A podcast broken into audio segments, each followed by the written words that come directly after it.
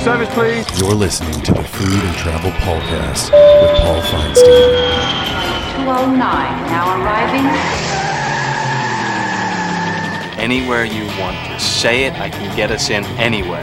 Here's the most interesting man in the world, Paul Feinstein. Think about what you're eating tonight. Really, really think about it. Where did that rice come from? How was that steak butchered? Where were those vegetables grown? And then try to think about what it would actually take to make that meal from scratch.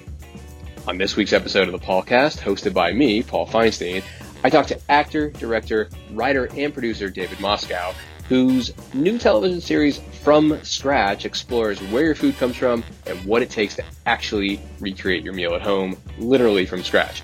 You might know David from his film roles in Big as young Tom Hanks or Newsies and a bunch of other films, but this show reveals an entire other side of the star's life. The show takes Moscow all around the world where he fishes, farms, butchers, and dives for his food to help learn what it actually takes to get that meal on your plate. It's a fascinating conversation with an incredibly thoughtful guy, and hopefully you'll watch his enlightening and entertaining show and learn a thing or two along the way. So if you want to know where your food really comes from, listen up, and I'll see you on the other side. Flight 209er, you are cleared for takeoff. Roger. Welcome to the PaulCast. I am your host, Paul Feinstein, and I am here with David Moscow. Is it Moscow or Moscow? How do you pronounce it? Moscow. Well, how do you pronounce the Russian city? How do you I would pronounce it Moscow, but I'm assuming your name was shortened from Ellis Island at some point. Maybe you were a Moscovitz or a... Actually, no. I mean, the family legend is, so my great-great-great-grandfather was Ukrainian, and they didn't allow Jews to have last names, I think, before, like, 1864. Jews and serfs were not allowed to have last names. And but he was a cello player or a violinist who would travel to play for the Tsar. And he was known as Yakov, who goes to Moscow. And then when he was allowed to have a last name, he just became Yakov Moscow. So there was no short name. This was it. Huh. Yeah, because my mother's side was a Palico, but it was shortened from Palikovsky, and they're from Minsk. So, I mean, yeah, but who knows? No, there were lots of, I grew up in the Bronx a lot of Jews around the area, and there were a lot of Moskowitzes and That's so interesting. I love the history of that stuff. Anyways, not to diverge, we're getting started. I am here with David Moscow, and already tangentially. Yeah, no, it's all good. But we're here to talk about food, and we're here to talk about travel, and your new incredible show, From Scratch. So, why don't you introduce yourself? Tell us a little bit about yourself, and let's get into the show and tell us what that is and why you're doing it. All right. My name is David Moscow. I am most well known probably as an actor, as a child actor. I was in the movie Big with Tom Hanks. I played the young Josh who made the wish and grew up into old Josh, and then did Newsies and Riding in Cars with Boys, Just Married, Honey. I was an actor, majorly an actor, for around 25 years, and then would do dabble in other stuff. I built low-income housing or mixed-income housing in Harlem and New York, and then stopped going to college for a little bit and worked with an environmental organization tracking Mexican wolves on the border of Mexico and Arizona and New Mexico, and just try and live a fun, interesting existence. And then around the time when I was kind of I had a theater company that I was working with in New York, and my dad reached out and said that one of his business partners' son had written about 20 pages of music for a musical, and would I listen to it, because I was involved in the theater and put on some plays. And I was like, oh no, I'm going to destroy my dad's business partner's relationship. But you hate those calls, right? Like, there's nothing worse. Yeah. My kid would like to be an actor. Will you help him? I'm like, oh God. Oh God. But in this case, and there's nothing worse than going and sitting through a bad play. So I agreed, and I went down and this kid who happened to ride on my school bus with me going to school. He was like a few years younger, so he was always just that little quiet kid. And but I went in there, and 10 minutes in, I was like, lock the doors. This is amazing. And so I like kind of reached out to a bunch of the contacts that I had made over 25 years and found all the financing and got the casting director and put a lead actress in, and we ended up workshopping it. It went to Off-Broadway, it went to Broadway, and then it finally won the Tony for Best Musical. And the creator's name is Lin-Manuel Miranda. Right, like who? Who's that guy? Exactly. Some unknown named Lin-Manuel. You know. Yeah, he's done all right for himself. So I discovered Lin and financed the first play that we won the Tony. And then from then on, basically, like all my investors, or mainly the investors who didn't invest in this, were like, oh, my God, we missed the boat. What else are you doing? And that kind of changed my path from acting to film finance and sort of supporting creatives, not being in front of the camera, but being more developmental and behind the camera. And that's what I've done since. And it really kind of picked up steam in the last few years. I've produced around 20-something films in the last 4 years. We won Tribeca the last 2 years. We had a film at Cannes last year. And along the way, you know, I still was dabbling in my own creative stuff. There was a buddy of mine wrote a script that I really liked, and so I raised some capital and directed my first project. And then this one, From Scratch, started out initially as a documentary idea, which I think, by the way, would still be a good documentary. As like a I agree. I think that, you know, deeper dives into some of the stuff we're doing, some of these food cultures and, you know, the history behind stuff could use, you know, another hour. And in this case, it really the episode around Mexico was going to be what the documentary was about. And two things were happening. One, I was sort of feeling really distant from nature and my food. You know, I hadn't been apple picking in 20 years, and I don't think I'd fished since my grandfather died, and he used to take me fishing. And so I just felt really while LA is like a really outdoor kind of place because of the sun, it actually isn't that green. There's not a lot of parks, and I was missing the East Coast, like woods that had like the soil had like water moisture in it, and so, and then at the same time, you know, Trump was talking about a wall with Mexico, which seemed, you know, just bananas, crazy, because here I am living in California, which is basically like Mexico, and a lot of the culture here is Mexican, and there are friends and neighbors and family, and it just seemed ridiculous for him to be, you know, targeting immigrants, but specifically Central Americans, you know, when, you know, the taco is the most eaten. Taco Bell is the biggest restaurant in America. So I wanted to do a documentary about sort of Mexican food culture, start with a restaurant in Los Angeles, then go back down to Mexico, you know, harvest corn with subsistence farmers in Oaxaca, going up hunting for wild boar, make a pork taco, and make a margarita. And just show sort of, you know, I have family that voted for Trump, and I felt like in a way that maybe some of the farmers and the hunters down there, you know, that they would have more connection with them than even with me, with their cousin in LA. And I just wanted to sort of show, you know, the hard work and the pride that goes behind the food, you know, no matter what culture. And then, you know, a couple agents saw it and were like, this would be a great TV show, and you could do this across multiple cultures.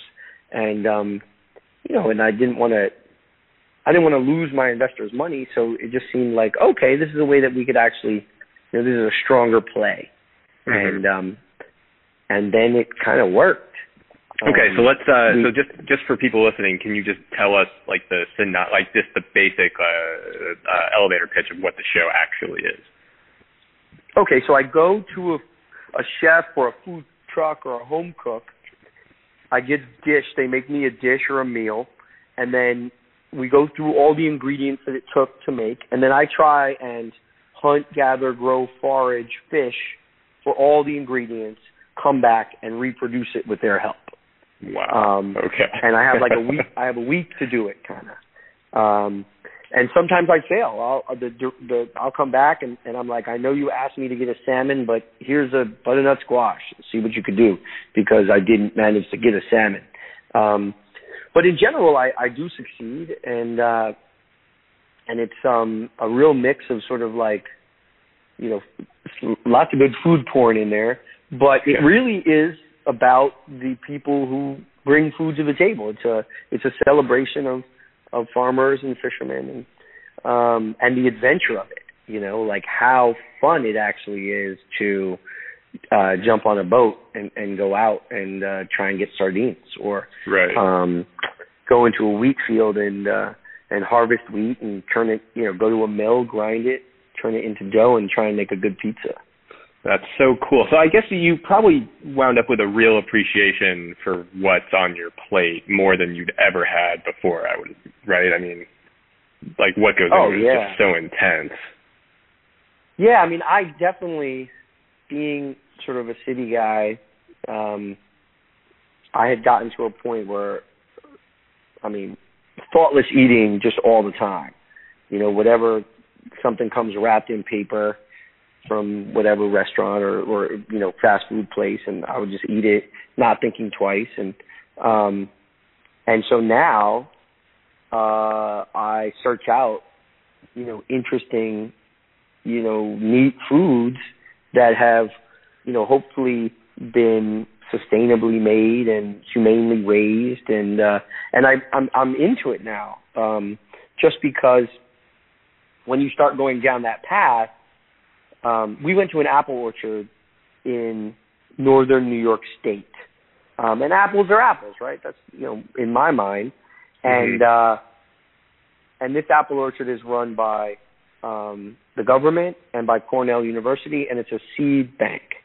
So they keep the 2,000 most important apple trees in history, starting from the original little shrub-like things with green golf ball-sized apples from Kazakhstan, all the way up to the latest, you know, hot apple that's on the shelf, right? And then, you know, along the way, they've got, like, this is the top hard apple cider from 1861, right? This is the top apple from that. And so you can go through, and we're walking around, and they're like, yeah, this apple tastes like, you know, warm milk, and this apple tastes like chocolate. And you're pulling them off, and you're like, you know, your mind is getting blown. And then... and then they talk about just the science behind it. And this was something that I never knew. Apples are, like people, they're monogenetic, right? So when we propagate, we don't clone. The thing, you know, what we give birth to is a completely different type of thing. So when an apple falls from a tree, that seed will not be the same, that will not turn into the tree that it fell from. So a golden delicious apple falls, that seed is not golden delicious, something completely weird or different. And it could be closer in relationship to the original golf ball-sized Kazakhstan apples than a golden delicious. Oh, that's interesting. So there's only been one original red delicious, golden delicious, you know, in history. So like the red delicious, and I may be confusing two different trees, but... you know, this guy in Ohio was walking down on the riverbank. He noticed that the kids like to play under this certain apple tree every day. So he went by to try one of the apples, and he was like, oh, my gosh, this is amazing. He bought the land. He put a cage around it, sent the apples off to some apple contest, and this is like in the 1800s. And it won the they won the contest, and they renamed it Red Delicious. And that was the only red delicious that was ever sort of grown naturally. And then they started taking branches from that, and he would sell the branches. They would graft those onto root systems, and that's how Red Delicious is created. And all of them, there's, Golden Delicious was some old lady in Australia. One of her apple trees was really tasty, and she named it Golden Delicious and started selling that. And so that's how apples are done. And once you started tasting apples that taste like chocolate and warm milk, you're like, oh my goodness, I can't have a basic apple anymore. You start to look for interesting, new, tasty things. Right. It's like, what's the version of that for every single type of food? And you start going down that rabbit hole. That rabbit hole is just long. So let's talk a little bit. I want to get into sustainability a little bit, but so you actually had to kill animals for this. And how was that? Like, how did that feel? What was that like? Or were you a hunter ever, or are you now still, or is that something that like scarred you, or how was that? All of the above. Yeah, no, it was really rough. I'm not a hunter. I'm the kind of guy who tries to take a mouse out of the sticky trap and let it go, and so we're killing animals in the show and to eat. And but I felt like that was really important because I eat animals. I love, I love pork, I love beef, I love chicken, I love fish. And so it would be hypocritical of me to suddenly back away because this really is about us, not being as distant from the food that we're eating, where it's coming from. Mm-hmm. So yeah, I have in the Texas episode, I slaughter a cow, and that was one of the worst experiences I've ever had in my life. You do it, and then immediately you're like, oh, I want to get out of here. This is horrible. But then I had to process it down. So then you're like cutting off the hooves, cutting off the head, skinning it, gutting it, and it takes a long time. And each step along the way, you're like, oh, please get me out of here. This is horrible. And the cow is still moving around because it's, going through its death throes and the rigor mortis, all that kind of stuff. Sure. And then you get down to the carcass, which is, you're like, oh, this looks like what I know. This looks like what hangs. This is what Rocky beat up, right? Right. And this is more towards the food that I'm eating. But, the cow, looking at the cow when it was still living before we did it, is etched in my mind. And I think it'll always be there. The moment where we kill it will always be in my mind. And it has had a dramatic impact on my eating. I try and eat vegan 5 days a week now. I have a vegetarian meal. I can eat vegetarian on the 6th day, and then the 7th day I still eat meat. But when I eat meat now, I look for something, it's rarer, so I'm going to spend some money on it. I'm going to try and find an animal that was raised humanely, and right. And I'm going to, and it's got to be good meat. Like, what a waste if I'm going to go eat some crappy. I really spend some time thinking about it. So I have nothing against meat eating. Obviously, I still eat it. And I just think that, coming face to face with the animal changed me a bit. And then just in general, the environmental impact, the fact that, we raise animals in a real cruel way these days. And also, animals are a lot smarter than we ever thought they were historically. Like, we know that pigs are smarter than dogs, and octopus are smarter than pigs, and some whales are possibly even smarter than us, or have larger brains with more powerful imaginations than us. So that's changed. And I think that we, as a species, need to figure out a better way of relating to the animals that we are. Well, I think it's good. Yeah, and I think it's good doing stuff like this because it really teaches you and people in general, like, you know, so much of what I write about food a lot and about sustainability. And I'm just always really impressed by chefs who really care about this stuff because it's really important. And if people just did what you did and ate meat one day a week, we say basically save the planet from a carbon footprint standpoint. So I think it's really important. So let's talk about where you went. So what are the places that you went around the world? And then let's get into some of the weirdest or scariest things that you encountered along the way. So we started off in the Philippines, which is a place that's very close to my heart because my wife is Filipina and her family is amazing. I'm very close with them. And so I got to go. My father-in-law was sort of our fixer / interpreter on half of the show. He ends up in the Philippines episode. And so that was pretty neat. And the Philippines, what's cool about, you know, I don't know how we, if this, I mean, I guess we planned it sort of, but the vibe of each episode feels like the place where you are. And the Philippines just is so dynamic. It's like Manila is crazy and like the worst traffic you'll ever be in, but, you know, goes 24 hours a day. And, you know, Filipinos in general are just really loving, very open armed people that, you know, love good food. And so if you're going to be doing a food and travel show, that's the place to be. And I learned how to harvest rice there, make rice. We made fish sauce there. And then it was South Africa. We did 2 episodes there. One, there's a restaurant in a township called the Akasi Four Room Restaurant. And Abigail Mokwena is the chef, and she just got picked by Food and Wine as one of the top 30 chefs in the world. Oh, nice. And her story is amazing. And that episode is sort of emotionally really impactful.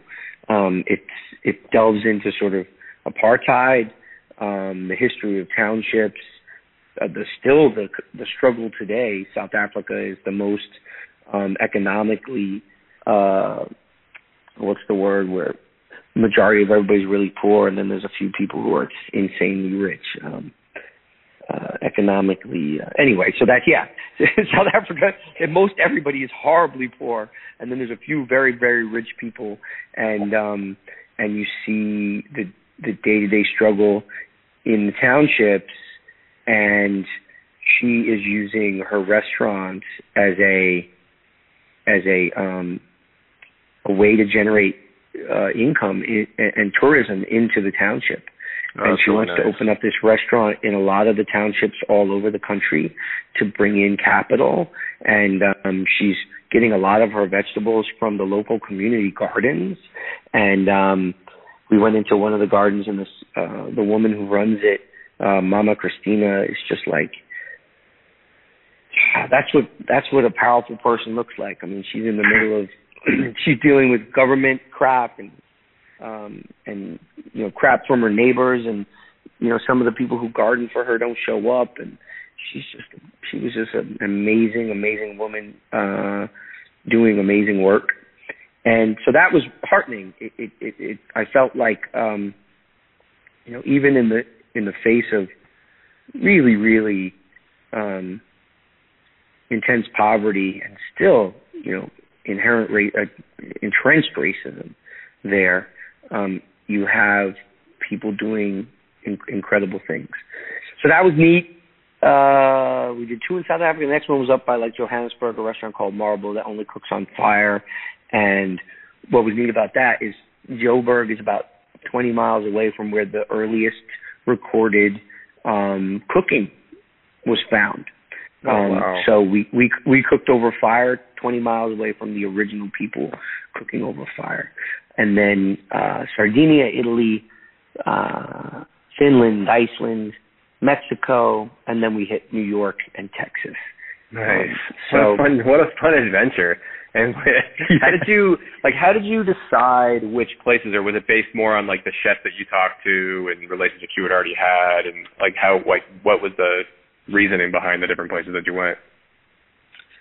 Well, we wanted to do a few recipes that, like, so FYI, the network that we're on is really big in the middle of America. And so we were like, all right, well, what are recipes that people would want to watch? You know, what do Americans want to watch? So we made pizza, you know, in Naples. We made the best pizza. We went to the best pizza place in the world. And then we did tacos. Where did you go to Franco Pepe or did you go to Don Michele? Don Michele, yeah. Nice. And then the chicharron taco, the pork taco. So we knew we wanted to hit those two. Like pizza, I had been like, we got to make pizza. I want to make buffalo mozzarella.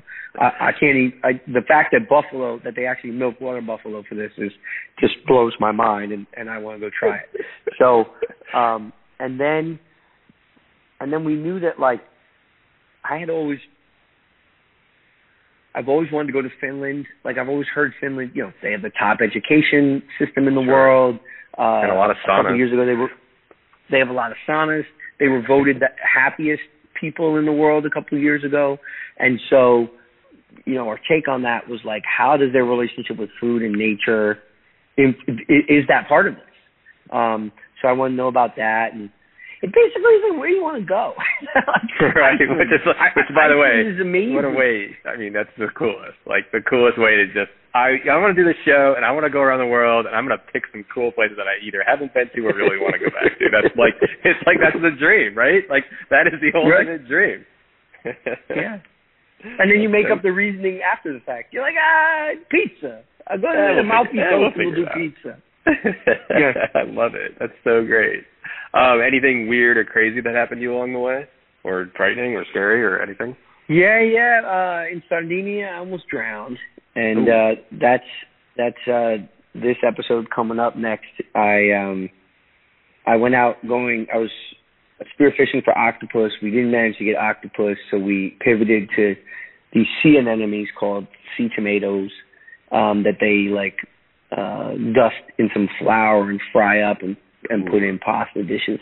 And we went into this cove to go get them, and we were snorkeling for them, and then suddenly the whole cove kind of drained of water, and then sets of waves came in, and the guy I was with, you know, was a free diver, and he could hold his breath, but I was in serious trouble, and so he basically dragged me out of there.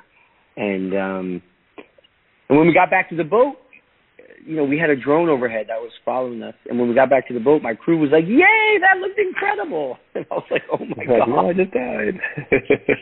So the boat ride back was real quiet. Me and the diver were like, not much to say. And so that was intense.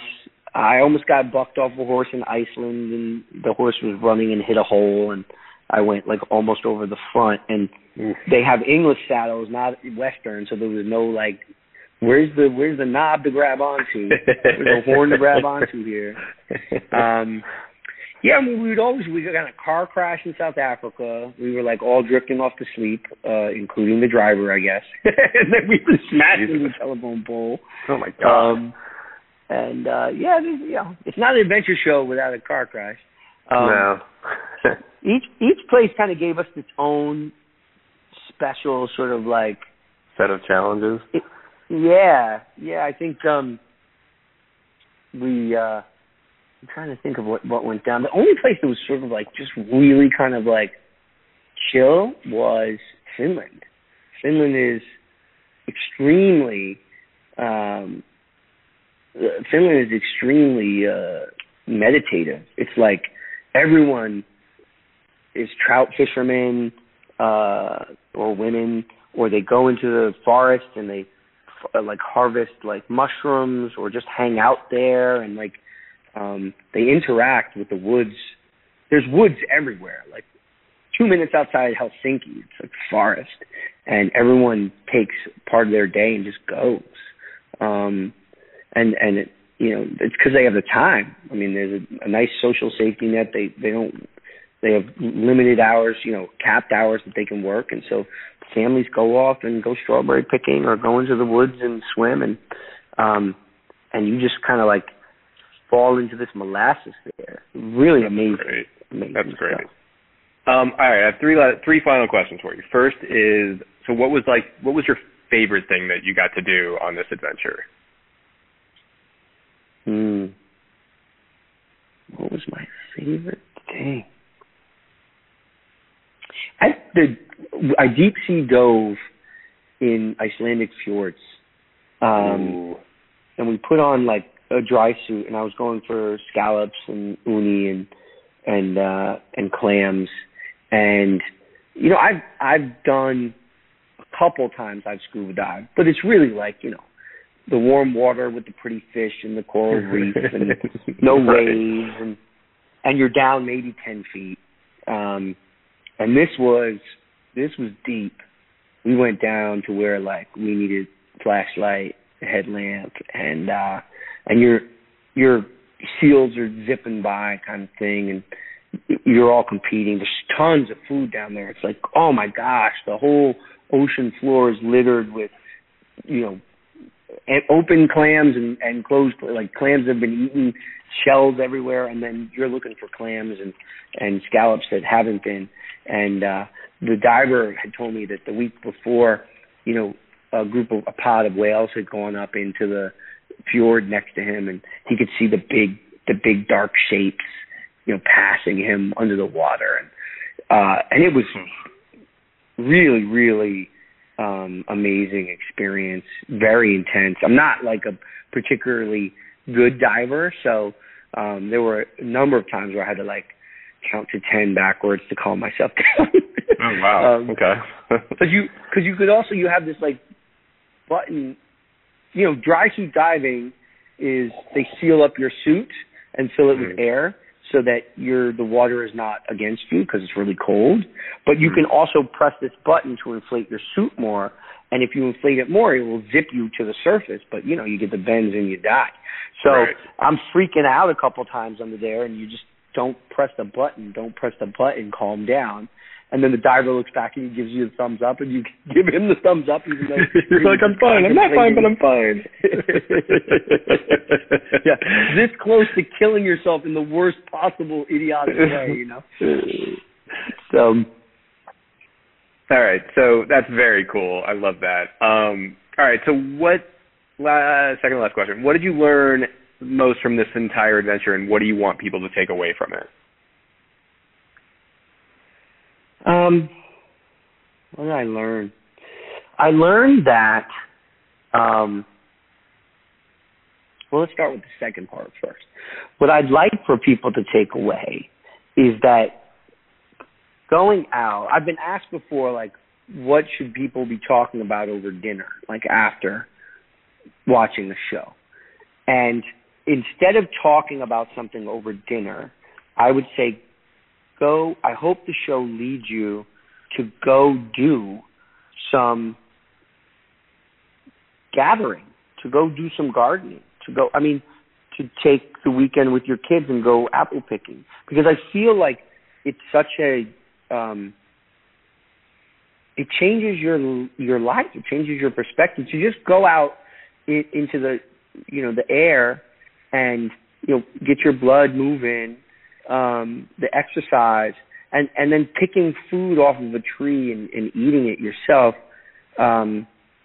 is such an amazing experience that I don't think we don't think about a lot, or it's only a special occasion, And here, my kid came with me to Finland, and we were shooting this scene, and I was playing with him, but then they called me to go over and shoot the scene. So I put him down. We were in the woods, and I put him down on a path where there was like a lot of wild strawberries there, and he started eating the strawberries. Like he couldn't walk. He could crawl, but he couldn't walk. And he's just picking these wild strawberries, putting them in his mouth, and it was blowing his mind, the fact that he could do it, and that he was feeding himself. And then even to today, strawberries were one of his first words, and they are still his favorite fruit. And I think it's because he created a pathway in his brain where, like, he did this himself. It's such a human thing to feed yourself from the earth. And so that's what I hope people walk from, is they actually like make an appointment to go harvest strawberries or go fishing or, interact with their food.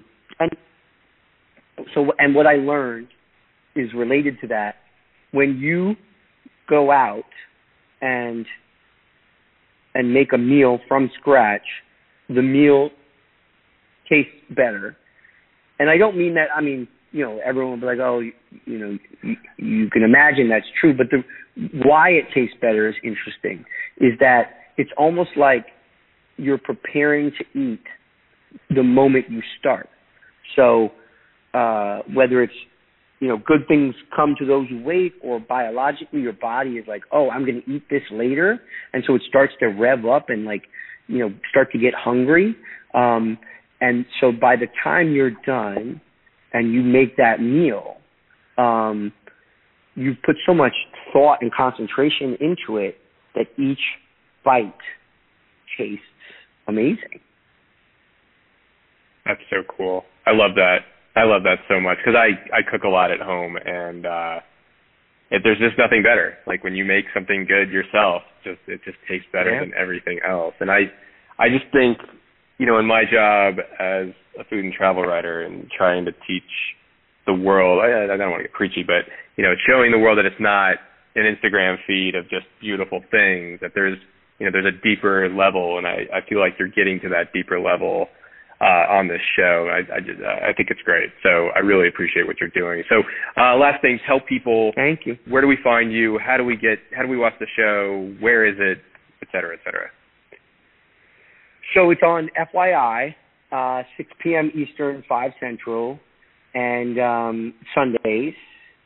And we are just starting our social media. I've been yelled at by my publicist and my social media guys for my basic, last 20 years of my life not doing anything about this. So this is going to change.